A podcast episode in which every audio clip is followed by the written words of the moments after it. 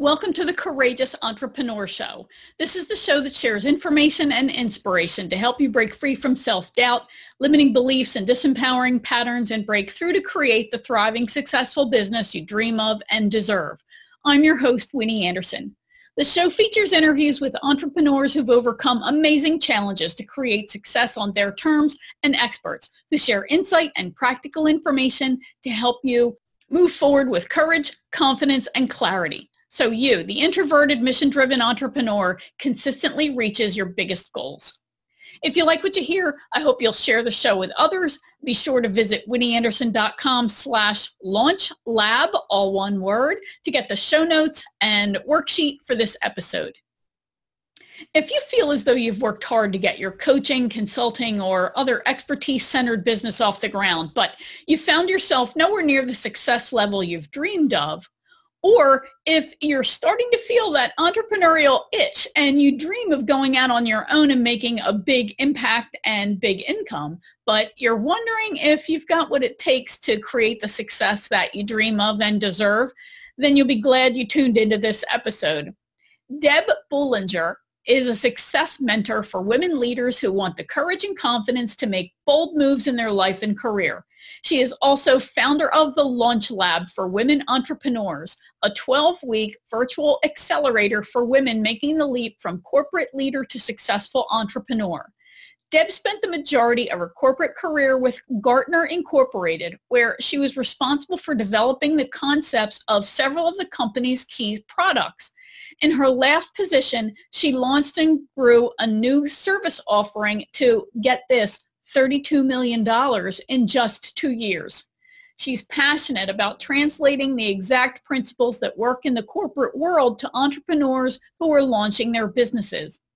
Deb is based in Sag Harbor, New York, where she shares her love of the ocean with her life partner and her son, who is a junior at the University of Michigan. Go Blue. Remember, my guests and I aren't giving you specific business advice. This information we're sharing is for educational and entertainment purposes only. If you need help, be sure to seek out a trained professional, whether it's a professional financial advisor, tax professional, or healthcare provider. So listen in as Deb and I discuss what drives us to start our businesses and how we end up with the opposite of what we wanted. The amount of money she thinks you should reasonably expect to invest in launching and growing your business, the common mistakes corporate escapees make with the money they invest and where you should be investing it, why your reputation isn't enough to launch your business, and the two things you need to focus on. She also shares the two biggest mistakes she sees people make. I'll bet you've made or are making at least one of them. She also shares what you need to stop hiding behind and spending money on, and the 10K investment she herself made early on that's still paying dividends as well as why you need a coach and a community to make the advances you dream of.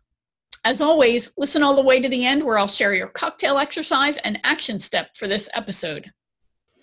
Deb, I'm so excited to have you here. Thanks so much for, for taking time out of your day. Thank you so much, Winnie. I've been looking forward to this. Me too. So let's dive in. We've got lots of, of similarities, so we'll be amening each other probably through the entire conversation. You know, folks, as you well know, start their businesses for a variety of reasons, and especially women, right? And I think that it's only in the after that we've launched, we go, oh crap, this is not the way it's supposed to go, right? This is not, I don't see rainbows and unicorns and, and all of that. And one of the things that, that I now laugh and laugh about is this issue that we start this business, I don't know what ails us. We start this business thinking, I want more control and I want more balance in my life, right? Right. What in the world? So I, I don't know about you, but I work for the meanest boss in the world I put in way more hours than I been, if it's even possible, than I did when I worked. Uh, and there's an old bad joke about what's the definition of an entrepreneur? Somebody who'll work 80 hours for themselves because they won't work 40 for somebody else. So let's talk a little bit about this concept that we start out with, I want more balance.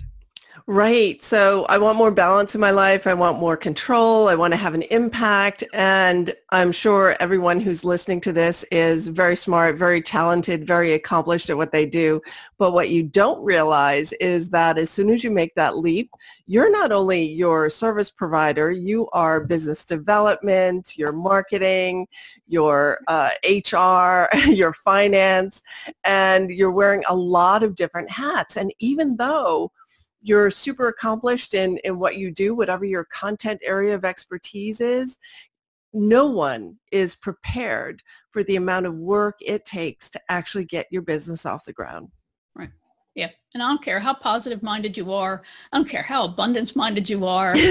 There's a certain, you know, you can't sit around and go, oh, money in big bags, money in big bags that's not the way this works, right? The, the universe requires you to step forward and take some kind of action. And I know, you know, you said it well. These are smart people who are listening and watching this. And I'm going to bet that they, like me, I was a big fish in a small pond geographically as well as in my industry. And I hate to admit this, I'm smart. I have multiple degrees. I really thought that my reputation to a degree was going to lead to business. Right. Was well known in my, and I had a great reputation and, and, but it didn't. Not so this at, is at least not enough to feed me on a regular basis. That's right. And so this is the number one myth. And this is what I hear all the time with uh, women who are just who've just made the leap. They're just starting out, and they'll say, um, "I got my LLC. I have a website. Um, I have a lead magnet." And then what they don't realize, it's like crickets. Where is everybody? Right. And there are some critical habits and some of them you already have and you can take with you like goal setting time management, um, you know, really uh, batching your tasks, blocking your time, having clear intentions and priorities every single day. Those skills carry with you and they're super important. And you need help, right? No one does this alone. You need to either get a coach or take a course or enroll in some program right. that will teach you how to launch a business. So I was really fortunate, right? So I'd been launching businesses as an entrepreneur inside of my company for 20 years. Great. So I knew how to launch stuff. And that was a huge advantage. Yeah. yeah. And those are really great points. And I think that sometimes we get so, I don't know what, burned out, done with it, over the whole corporate thing and it's like one extreme or another. So I've I've made these mistakes. I I have worked with clients who have made these mistakes and I continue to see them every day that they, they there's just this I'm going to throw out everything that has to do with my past existence. I am sick of being told what to do. I am sick of, of not having control over my schedule. I'm not doing it. I, I once spent a half day with a client and I, I asked her, I, I forget what it was, but it was a question about planning. And I asked her about managing her incredibly crazy busy calendar and managing her plans and her goals. She said, it's up here. I don't, I don't write anything down. Now, you know, there was, oh, that magic moment when my brain was fully functioning too but you know you could be snatched by aliens and and generally it helps to write stuff down so is that your experience as well that you've got people there are people who just throw out everything go i'm not doing it yeah, so there's a revenue goal, right? So I'm going to replace my corporate salary working for myself, right? So um, amen to anyone who is listening to this now and has said that to themselves, right? And the issue is you have to reverse engineer how you're going to get there.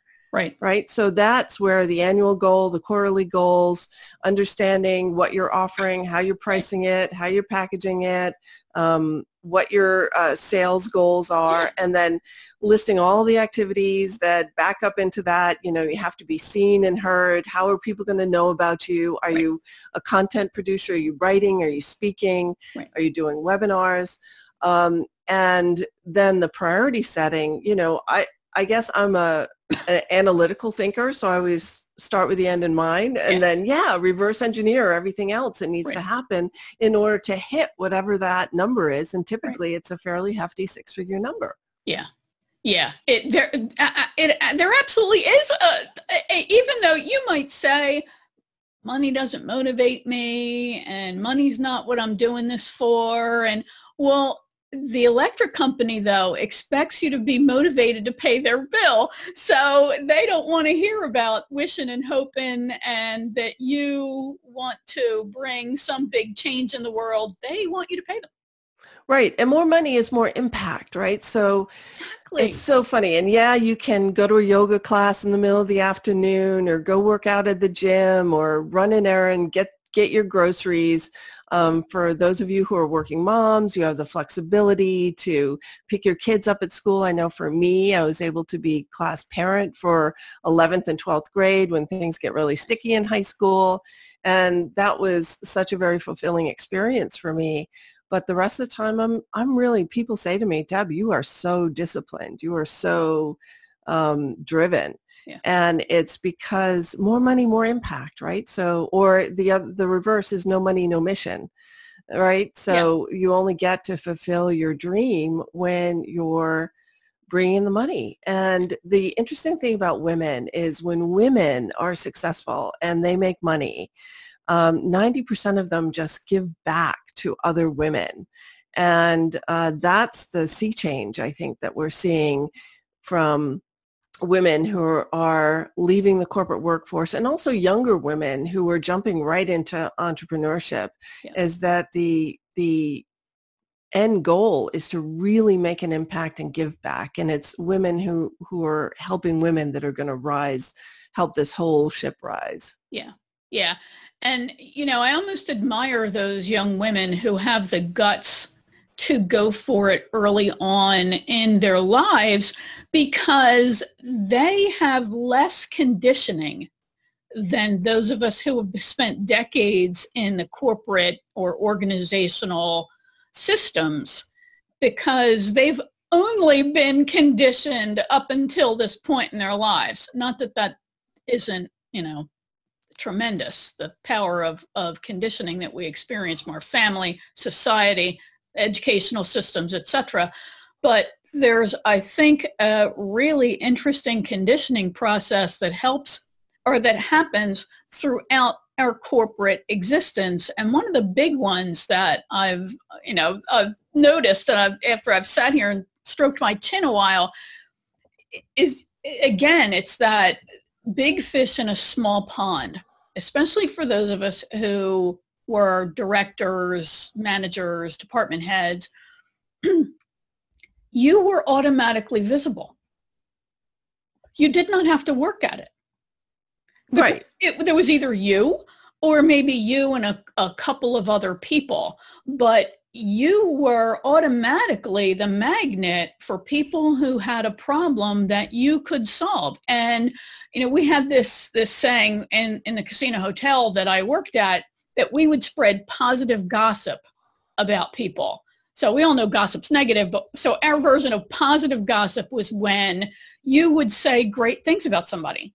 So, you know, you wanted, of course, to have a great reputation in your organization, and that would bring people to you.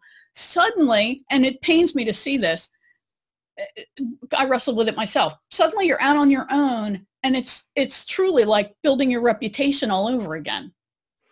Yeah, it is. And um, you know, it's it's important to pay attention to that. It's important to pay attention to reputation building. And again, it's being seen and heard. Right. And a lot of the women who are making the leap from leadership to entrepreneurship are kind of introverted in nature. Not everyone is, you know, out there on Insta taking a photo of everybody they've rubbed shoulders with and creating that whole brand identity. And I think those who are introverted struggle even more because this is such a big social media world. And unless you're doing Facebook lives or now LinkedIn has lives, you know, LinkedIn lives and getting on conference agendas. How will people ever discover you? In the old days, you know, seven years ago, you could take out Facebook ads and build an entire following of people who discovered you on Facebook. And now that market is so crowded and has gotten so expensive and so competitive right. that that's an avenue that's not available to everyone anymore. Right. So I think that's probably aside from figuring out what you're going to offer, who's going to buy it, who's the ideal client, how do you package it, how do you price it, um, getting out there and being seen and heard. And by the way, if you haven't done all those other things like who's my ideal client, what am I offering, how am I packaging it, how am I pricing it, um, you have no business marketing it because all of that effort will just fall on deaf ears. And then there's a negative consequence of you lose confidence, um, you lose courage, and then you feel like a failure. So, you know, me, I think we talked about this before. My big uh, bailiwick is that you do your research. You know, you do some market research up front. You have to have a problem that you solve that people are willing to pay for yeah. in order to have a business. And so uh, that I think is the one thing that people skip over the most is not understanding who's my audience, what am I selling? And then the second mistake they make is, and I had a conversation with a woman just last week who is so super intelligent, making such a big impact with the people she coaches. And she was charging $500 for a course, for an entire course. And the thing with pricing is that it just kicks up all your stuff, right? So I have to assign a value to my expertise. Now in the corporate world, you were assigning a value to the corporation, to that brand and, and the value that that brand provided. And now you're the brand.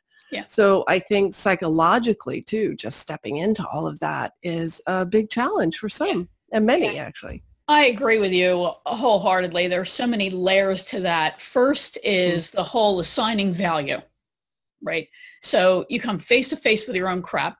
And I don't know that anything brings out crap the way money and your money story. You don't even know you have a money story. And suddenly you've got money issues and oh my gosh, I've got a money story.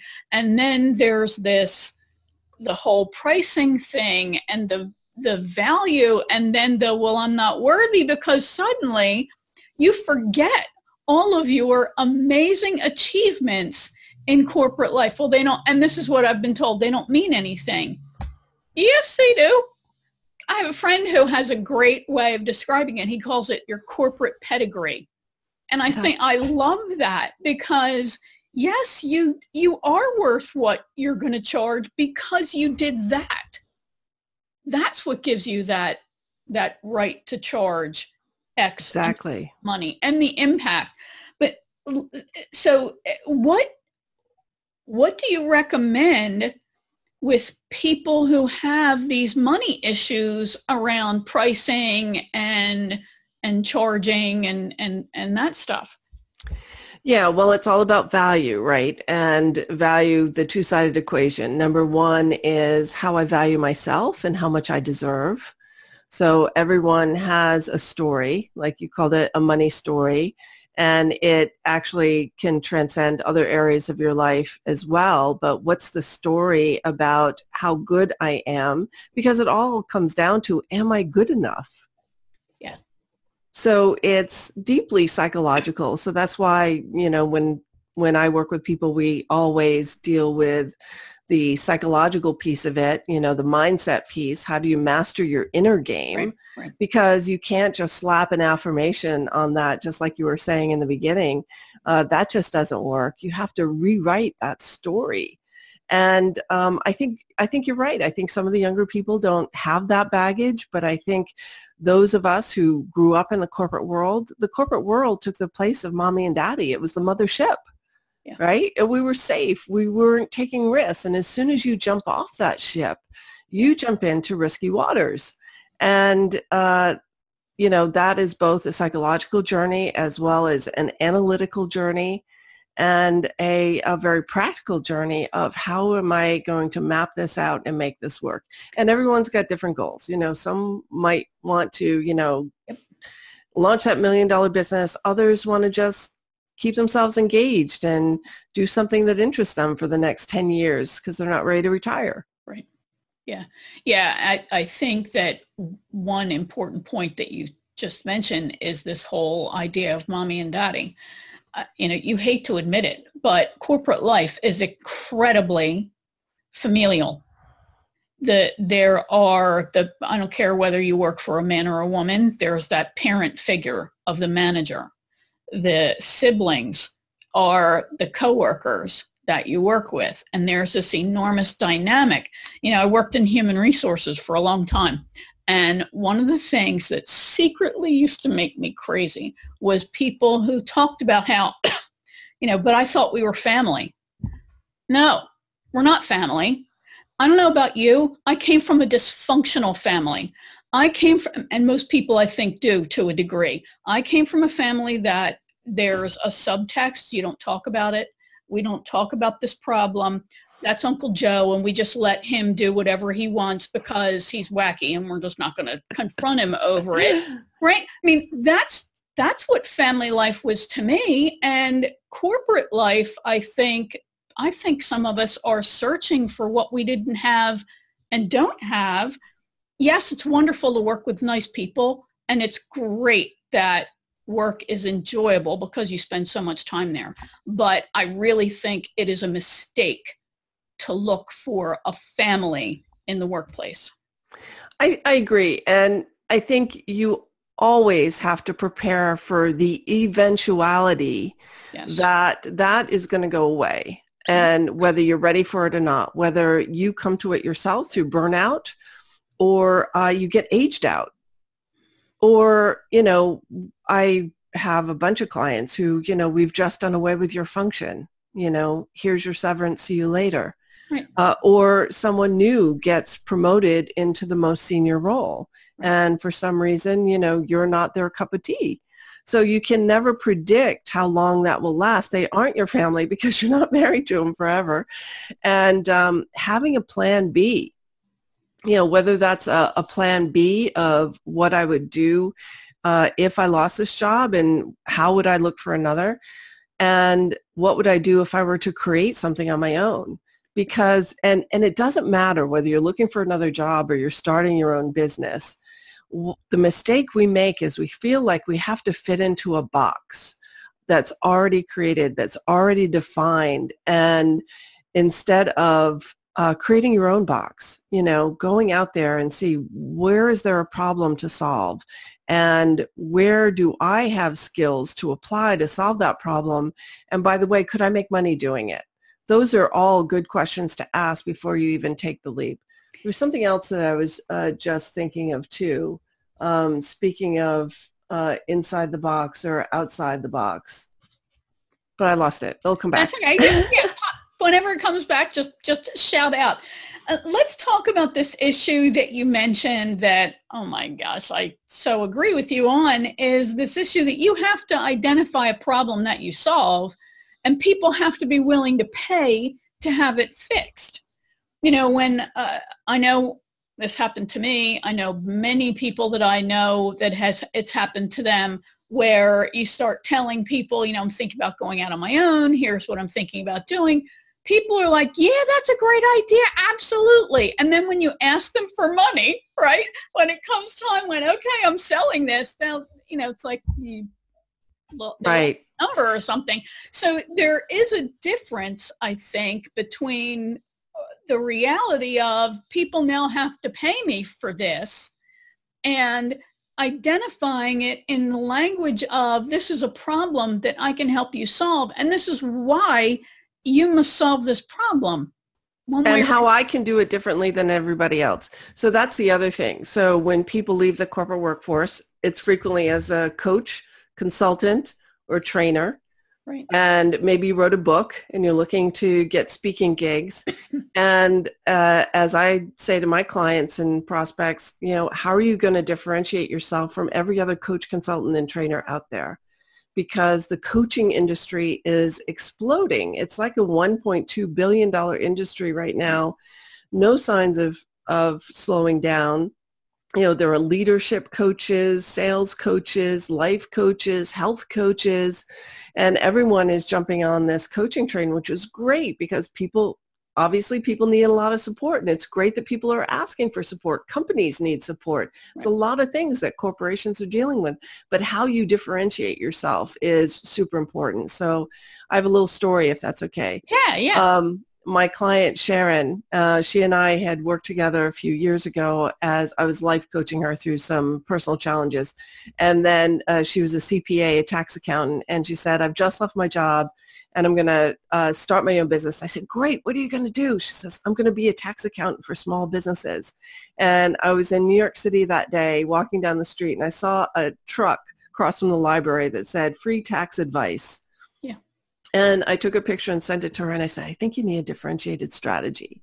And what she discovered, the problem that she solved was that there was this growing interest in trading cryptocurrency and no one understood how to report that. The government was still trying to get their hands around how to report on cryptocurrency trades. She became a de facto expert, launched a course, became a private consultant, a speaker, and now she has a regular column in Bloomberg Tax, and she is like the de facto cryptocurrency taxation expert in the country. Yeah. So creating a differentiating strategy so that you can stand out from all the other voices that yeah. are out there saying, oh, I can help you uh, have more effective managers or, you know, have more yeah. confidence. Yeah. And I think that what that also speaks to is that I refer to it as a slice of a slice. It's that you've got to have a narrow, focused focus in order to really differentiate yourself. And that sounds counterintuitive. Like I want more clients, not fewer. But the point is, you know, if you have, if you need brain surgery, who are you going to go see?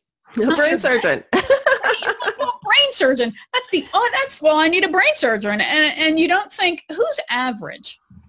You know, because I, I don't want to spend a lot of money. So who's really an average? Now you want the best brain surgeon possible. Everybody wants to work with somebody who's an expert. They might start out thinking if they're into personal development, okay, Tony Robbins, he's at the top of the heap.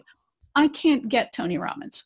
So who else is out here who's really outstanding and who can truly solve my exact problem? I'll give you a great example. So I moved about, I don't even know, six years ago. And obviously when you move and, and you move far enough away, you now need all new service providers, right? Right. So, of course, I needed a new gynecologist. And I had been, I was married emotionally to my gynecologist. He was my surgeon. He saw me through just some really terrible points in my health. And what the heck am I going to do? I got to have somebody. So he gave me some, some tips on here's what you look for. And I found a person who specializes in midlife women. Sorry if you're in the baby making stage. I'm not, don't care. So I want somebody who specializes in my problem and in the problems I'm going to have as I age. And she's it. She's a total unicorn. And that's what I think we need to think of ourselves as. What's this little space I occupy that I can be the magnet. Yes, and and narrower is better, and uh, solving a specific problem, you know that that no one else is is solving. Getting really specific. You can get too narrow, so you know it is a dance when you're doing your research. You know how narrow do I need to get? Right. Um, because too narrow is the same thing as too wide. Uh, the other thing, and and what I was going to say before is for those who hide behind additional credentials. So sometimes this needing to differentiate is, oh, I need another certification. I need another degree. And I just want to make it super clear for all your listeners is that that's I'm not good enough. You know, the truth is you know enough, you're good enough. Um, there are people out there who need you. The longer you, you keep chasing credentials, it's a false sense of accomplishment. It is. It is. I used to be a recruiter and other than professions that truly require that, in my opinion, that was a lazy screening tool. A lazy, lazy screening tool. How many, how many doctors for that matter do we know who suck? Right? I know a mm-hmm. few. Mm-hmm. How many teachers do we know who are licensed professionals who are awful? Right? There are licensed people who are poor in their profession, but they got the license. So yeah, that's just, you think it helps the buyer. It helps a lazy buyer. And, and so to a degree, there's that benefit. However, you already have tremendous credentials that that's what that person is interested in. It all, in my opinion, it really does get back to this. What problem do you solve? Does that person have the painful burning, itchy, and scratching that you solve? And if you don't solve that, it doesn't mean you need to learn whatever it is they've got. Right. That it's actually a, a self-sabotage pattern. Yeah. I know right? I used to do it. Yeah. Yeah. yeah totally. Absolutely.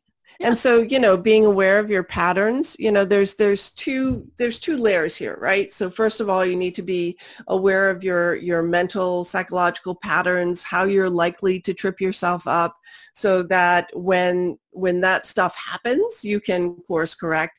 And secondly, you need to have a plan. You need to have a path for for this is a great idea. How do I test it?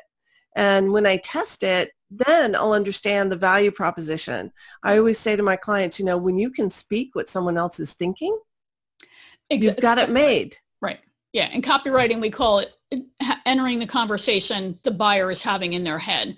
And, right. and that again, again is, I think, a great selling point for you have to focus because you can't learn the, God bless the people who speak multiple languages, right? That's how many years did it take them? And what kind of natural affinity do they have for learning languages? That's not you. So the, it gives you permission to focus, to become an expert in one language. And then you can use examples that people go, you really get me. I want to work with somebody who gets me. Exactly. You know, I'll get, have you been reading my diary or are you inside my head?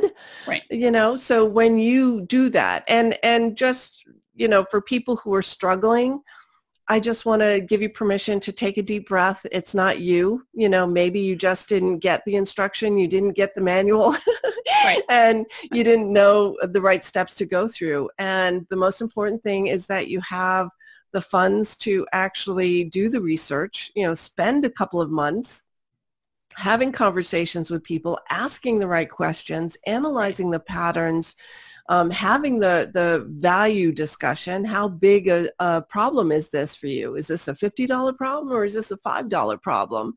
Right. And, uh, you know, where is there evidence that people are investing in solutions like this and then creating a concept that you can go out there and, and test and go through a testing phase. You know, you can get to it the other way, but most people burn out. Um, the con- your confidence takes a huge hit and you run out of money. And you don't want to burn yourself out and have to go back and get a job a year, two, three years from now because you just right. didn't take those three months up front to figure it out. Yeah. Yeah.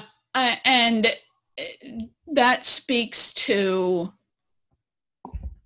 patience, knowing that you, or forming the questions, finding the questions that you're going to ask these folks, and uh, then being comfortable with that testing process, which is probably the one thing, I used to be a brand strategist and copywriter, one thing that universally clients hated nobody wanted to hear. You really need to test this that then we'll we'll adjust it but you need to test this.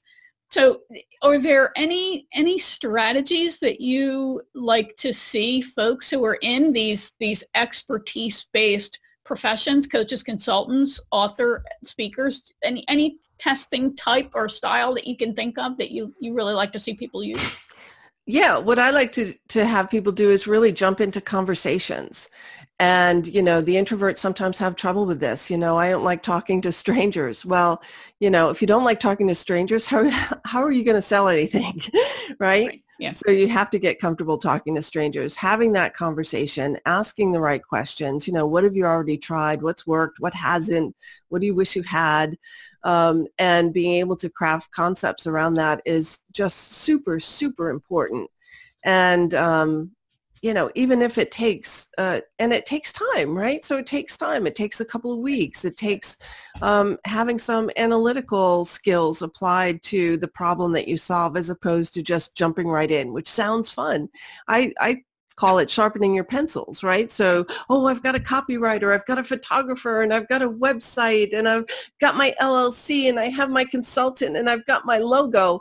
Well, that's great, but you don't have a business yet. Right. You can right. have a business and not have any of that yeah. locked up. And in fact, you shouldn't do all of that until yep. you've figured out what problem you solve. Because yep. as you know, right, as a copywriter, your words need to reflect and attract uh, reflect your value proposition and attract your ideal clients. Right. So, and if you're going to work with a designer, a graphic designer who's going to do your logo, or you're going to work with a web designer who's going to create a website, and they don't ask you what problem do you solve, you better run so stinking fast away from them because I don't care if they're charging you $5 or $5,000. It's too much because whatever they create for you is not going to do the job. You are just wasting money. Start a blog on Medium. Do something.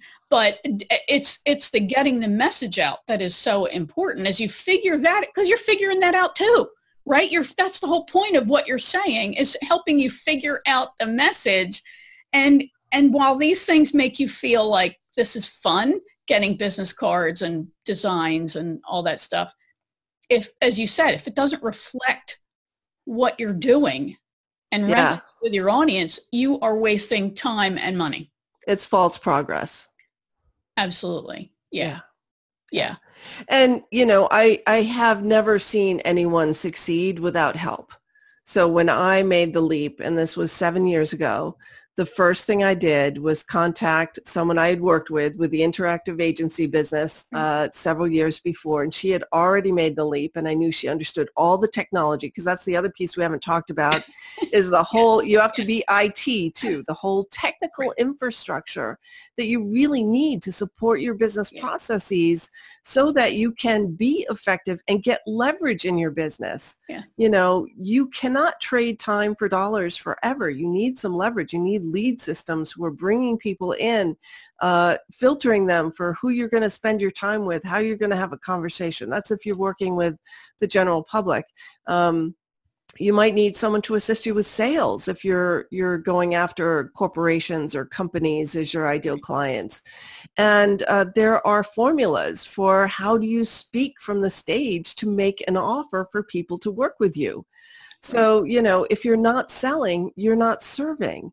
And every conversation is a sales conversation.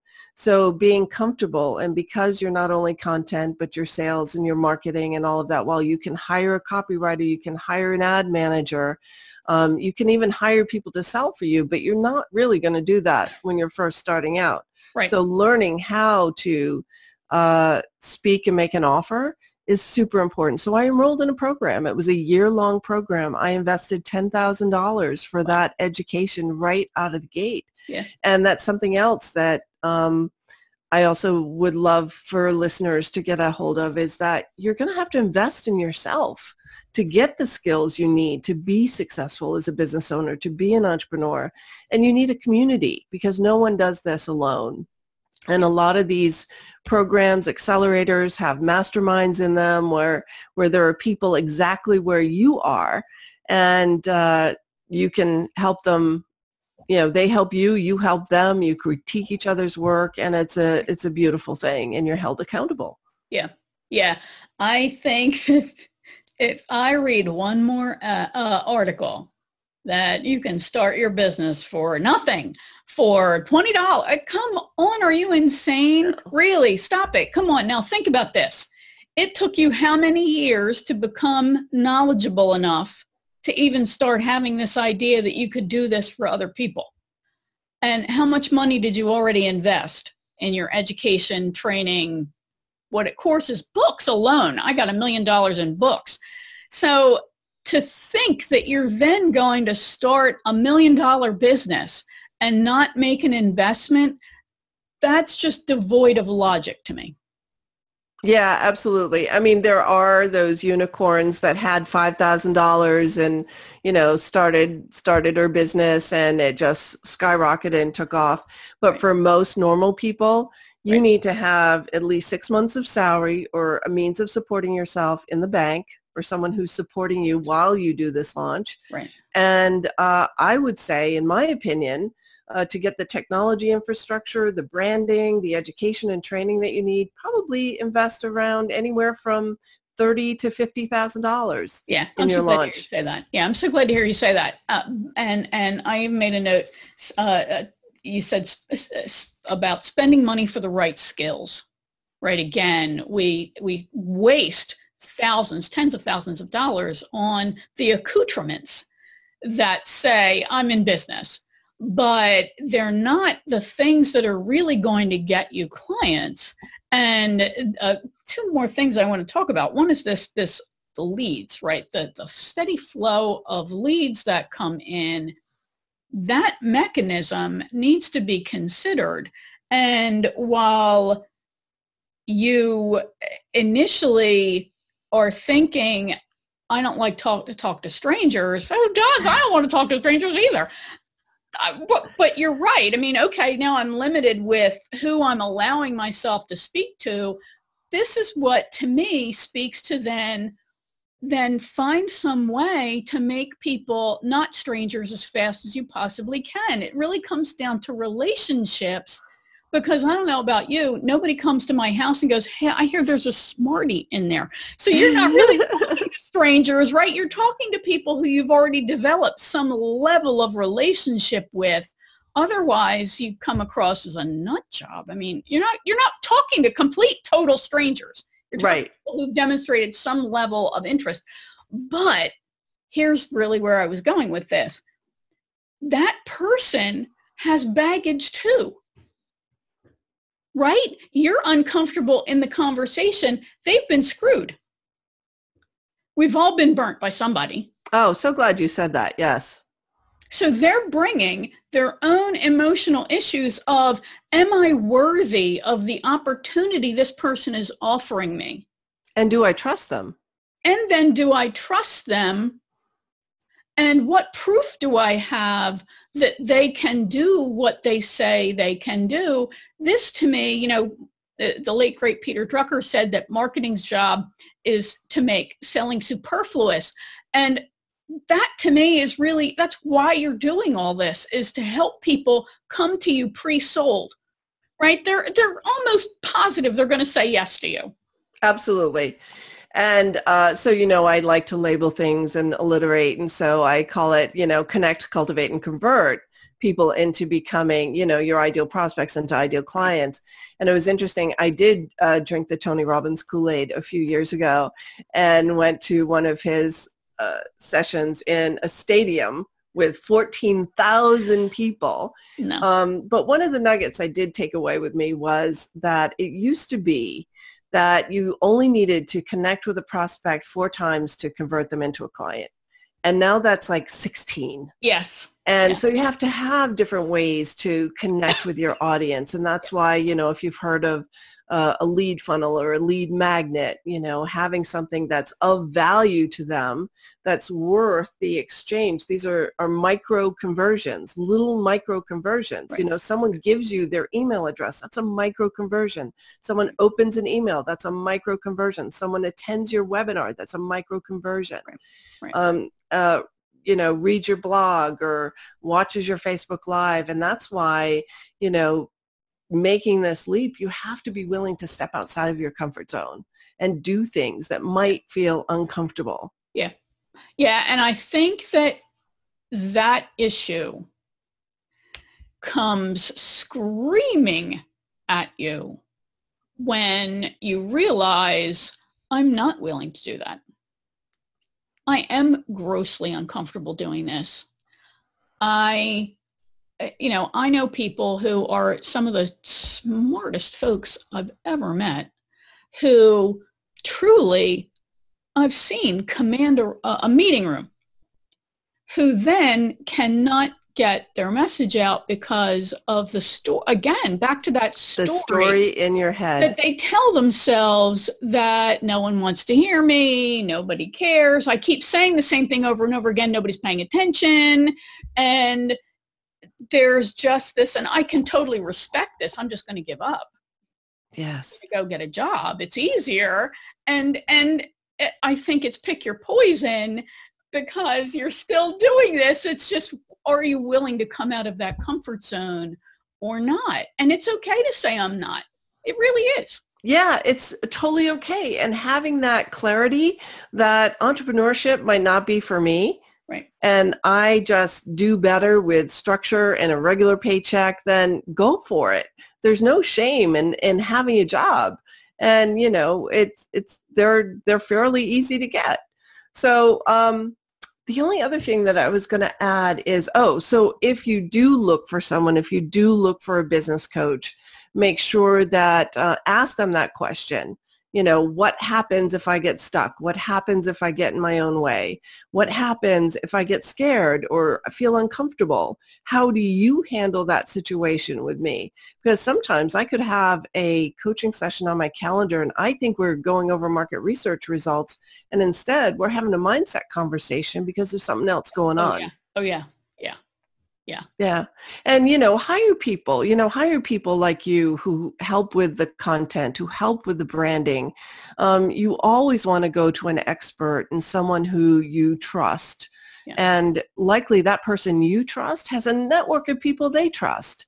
And so, you know, keep it in the family. Try not to just go after the bright, shiny object. I mean, if you're on Facebook, you're on Insta, you know, you're getting bombarded with offers every single day with very slick marketing right. and people who are asking you for thousands of dollars based on their ad or their webinar. And you get in there and you realize you never get to talk to a human being. I am going to kiss you on the lips right now. so and you know, this is just, I, I think everybody should be self-employed for a limited period of time because of the major uh, awareness you develop about yourself. So this is so, it's ridiculous, but I'm going to confess it. So I have been teaching professionally since the mid 80s. Yes, I'm a dinosaur. Uh, I, I used to teach typing on typewriters. What does that tell you? Um, I taught for the first time in high school when a fellow band member wanted to learn the instrument that I played. And I sucked at teaching. It was only through age and wisdom that I learned to be, be kind and understand how people learn and that not everybody was the same as me. So anyway, after you spend so many, you know, I really believe that teaching is who I am, right? Um, I, yeah. I used to introduce myself in, in the why I bothered, I don't know, everybody knew me. In the corporations that I worked for that, that, you know, I was technically a trainer or the training manager, I'm a learning facilitator.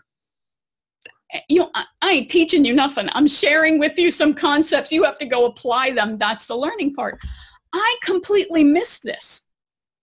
So then, like exactly what you're saying, you get sucked in by these gurus and it only seems like everybody's doing better than you because that's the way the algorithm works, right? To show you all this stuff. Really, everybody's doing the same boat you are. So you get you get sucked into these guru experiences and exactly like you're saying, what learning can happen in 14,000 people? Okay, you had some aha, some insight. That's fabulous. But real learning then happened when you came home and attempted to apply that so when you buy into these programs, and I know people have spent tens of thousands of dollars, and as you say, never spoke to the guru, that's who they bought in for. Right. And then the experiences are not set up for real learning to happen. Right, so right. I think that's an important issue. How do you learn best? And is that what you're going to get? I'm going to bet it's not. Right. So uh, there's that, you know, how, how is it that you learn best? And then there's also learning the right skills in the right order. So if you're just starting out and we've been talking about, you know, narrow casting and who's an ideal client and what's your niche, and you decide that you're going to go into this uh, program about how to build a lead funnel and which is really a lot of work. It's expensive. It'll take you hours and hours to do. There's technology behind it that you need to invest in. Right. And so I've had cases where I've been in those programs and I've seen some of my peers go through the whole process of writing dozens of emails that get automated in the system, recording videos and all of this, only to find out that no one wanted to buy what they were selling. Oh my gosh, I know. Isn't that awful? It is. It's awful. It breaks my heart. That's why I created you know, the Launch Lab was to, to solve that problem. Right. Why I'm here. Yeah. Yeah. That is so, and what is more demoralizing than that? I once created, here's a true confession, I once created this, in my humble opinion, this great opt-in, I never got anybody to opt in for it. Never. Not one time. I would get people who I would speak and people would say, hey, put me on your email list. And they would end up getting it, but they didn't opt in for that. So yeah, you've invested. All, this is why I tell people, stop worrying about this. Figure your message out first get let's get down to the problem that you solve and how you solve it and does anybody want it? Yes. Then you because then you'll know enough to figure out an opt-in. I, I, I, I agree with you. So yeah. wholeheartedly but again it's it's the fun stuff and it's the stuff that keeps us away from looking inside and recognizing that we've got a story that that for some of us we've got emotional scars that get in our way.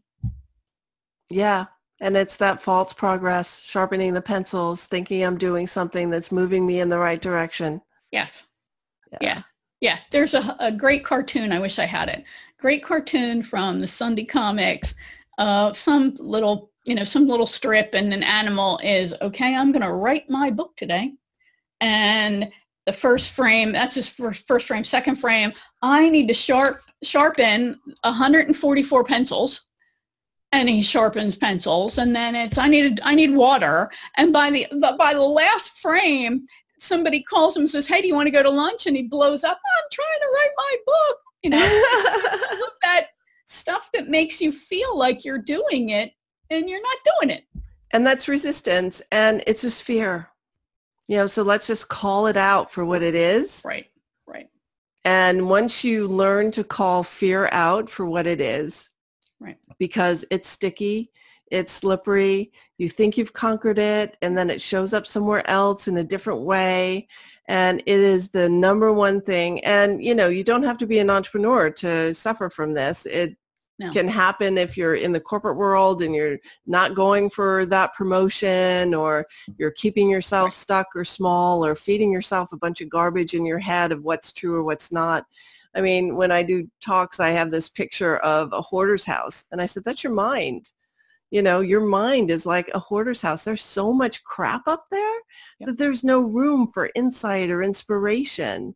And, you know, when fear is driving your bus, you don't get into a very good place because those thoughts are what's creating what you do and what you do creates your results. Yeah.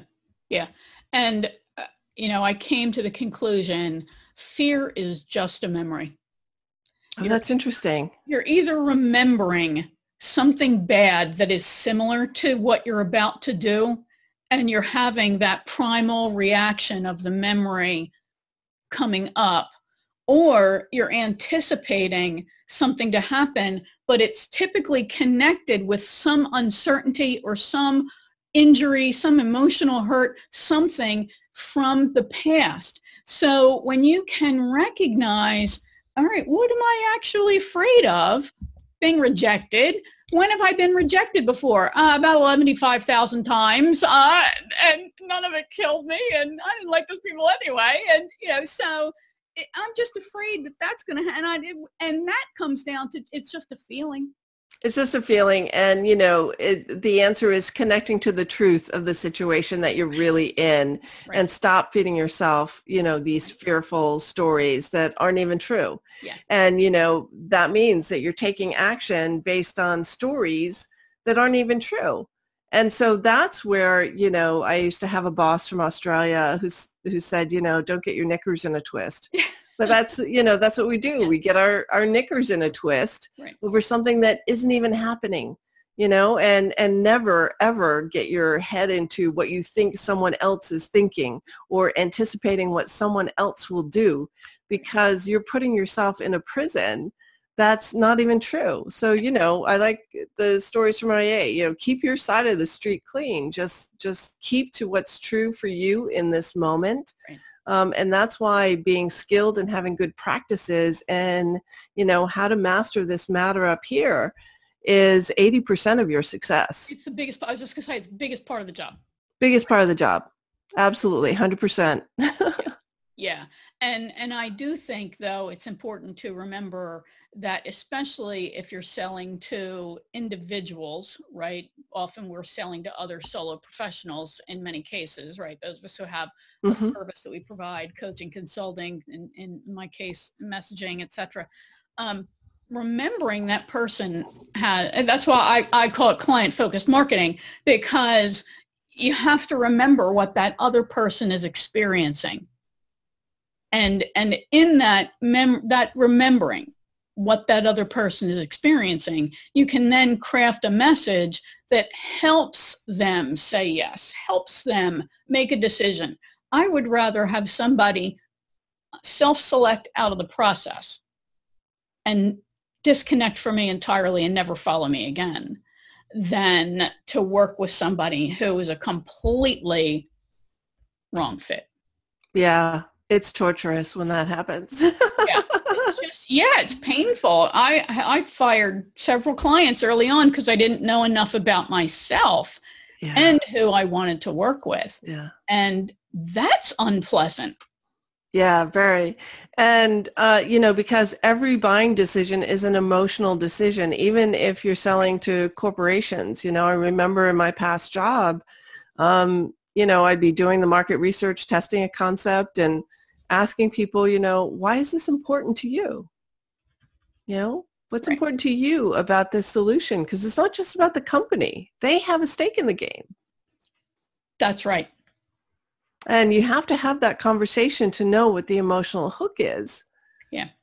Yeah. For this person, once you get clear on that, and it's not manipulation. You know, you're not doing it to manipulate them because people need to be brought to a buying decision they need to see the path forward. They need to see the pain of of you know no one no one buys anything unless there's pain you know? Unless they can see the pain of continuing to stay in the place that they are then they frequently don't make a decision to change. Yeah now that's interesting. I had somebody tell me no my clients aren't motivated by that. They're not driven by pain. They don't have pain I'm like, I got news for you. So I, I work with high achievers. I said the pain is they know they could be, be better. That's their pain. They they are are this constantly driven person always wanting to get to the next level of, of whatever success or better is for them. That's why they work with somebody so that they can get the pain is they know they can't get there by themselves. They know they want to get to that next level of performance, no matter what that next level is. You know, you go to the gym, when you see people working with a trainer, you see the people who are new, God bless them that they have enough sense to hire somebody at the beginning and work with a trainer, right? Then you see people who look like they should be the trainer who are, oh, you're thinking, what in the heck do you need a trainer for? And it's because they know the value of being pushed. They know the value yeah. of the expertise that that trainer brings, new combinations, new whatevers. This person is studying all the time and I don't have to.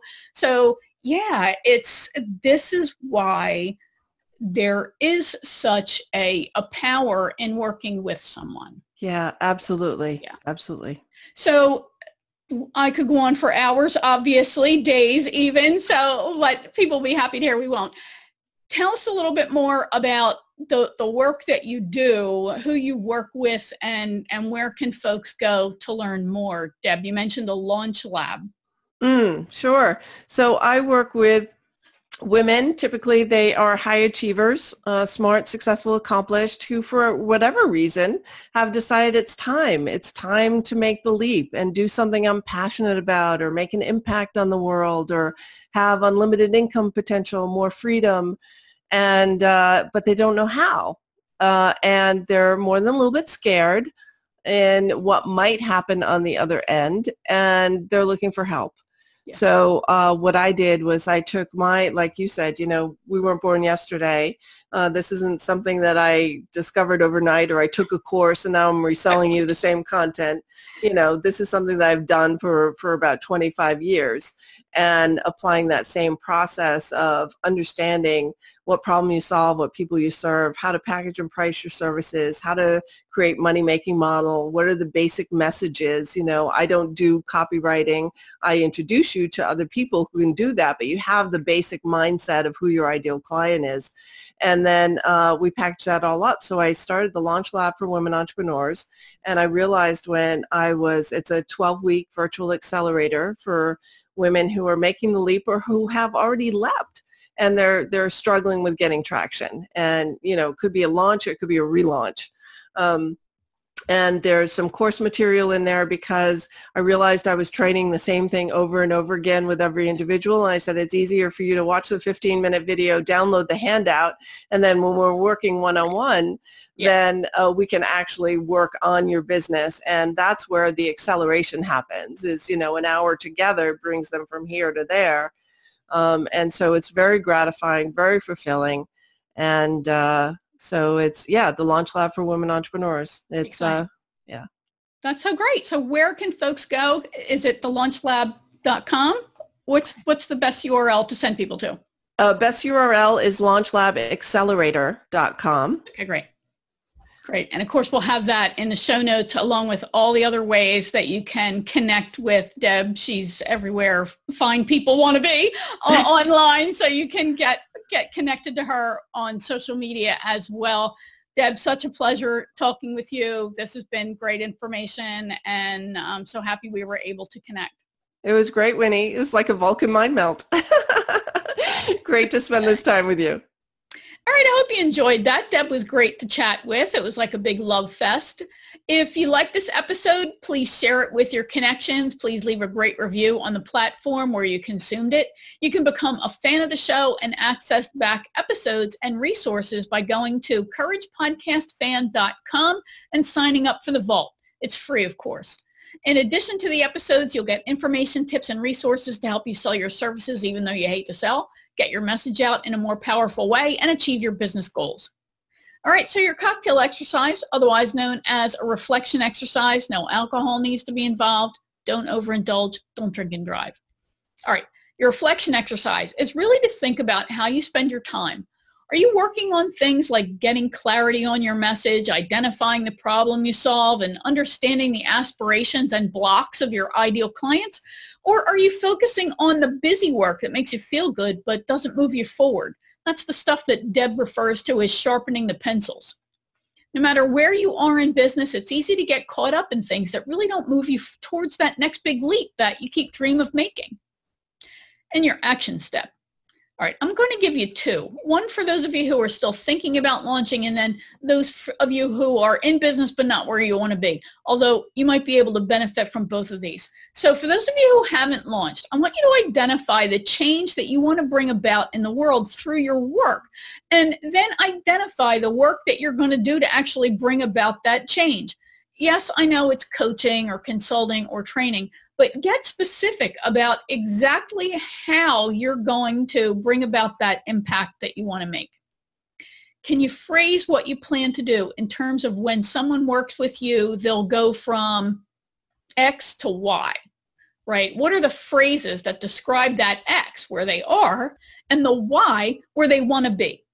Because if you can just quickly say, I help whoever it is you help go from X to Y, that's going to help people see the transformation that you're able to help them get. So you really have to work on not just the transformation that you help them create, but also that message that's going to help them understand it.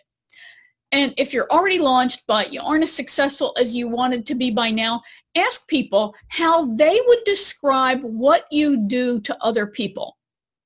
This is a great thing to just send messages to people on Facebook or email people. First of all, if they don't get back to you, maybe they can't describe it. And if they do tell you what they would say, but they don't they don't ex- describe it in a way that's how you would describe it, maybe it's off base from what you want them to say, now you know you got a problem and it's either with your positioning, you're not clearly owning one spot in their mind, or you have a problem with your messaging, they're not getting what it is you're trying to say, or it might be both. If you like this episode, please be sure to share it. And if you're on Facebook, be sure to find me and like my business page so you get notified when I go live because each week I share the after show where I take one concept or idea that was discussed in this week's episode and I do a deeper dive into that area. And remember, you can become a fan of the show and get access to the vault, the back catalog of episodes uh, in both audio and video format. And you'll also get bonus materials like worksheets for some of the episodes. You can find that at couragepodcastfan.com. And as I said, in addition to the episodes, you're going to get information, tips, and resources to help you come out of hiding, get your message out in a more powerful way, and achieve your business goals so you can profit from your expertise. Thanks for listening. And remember, you deserve all the success you dream of.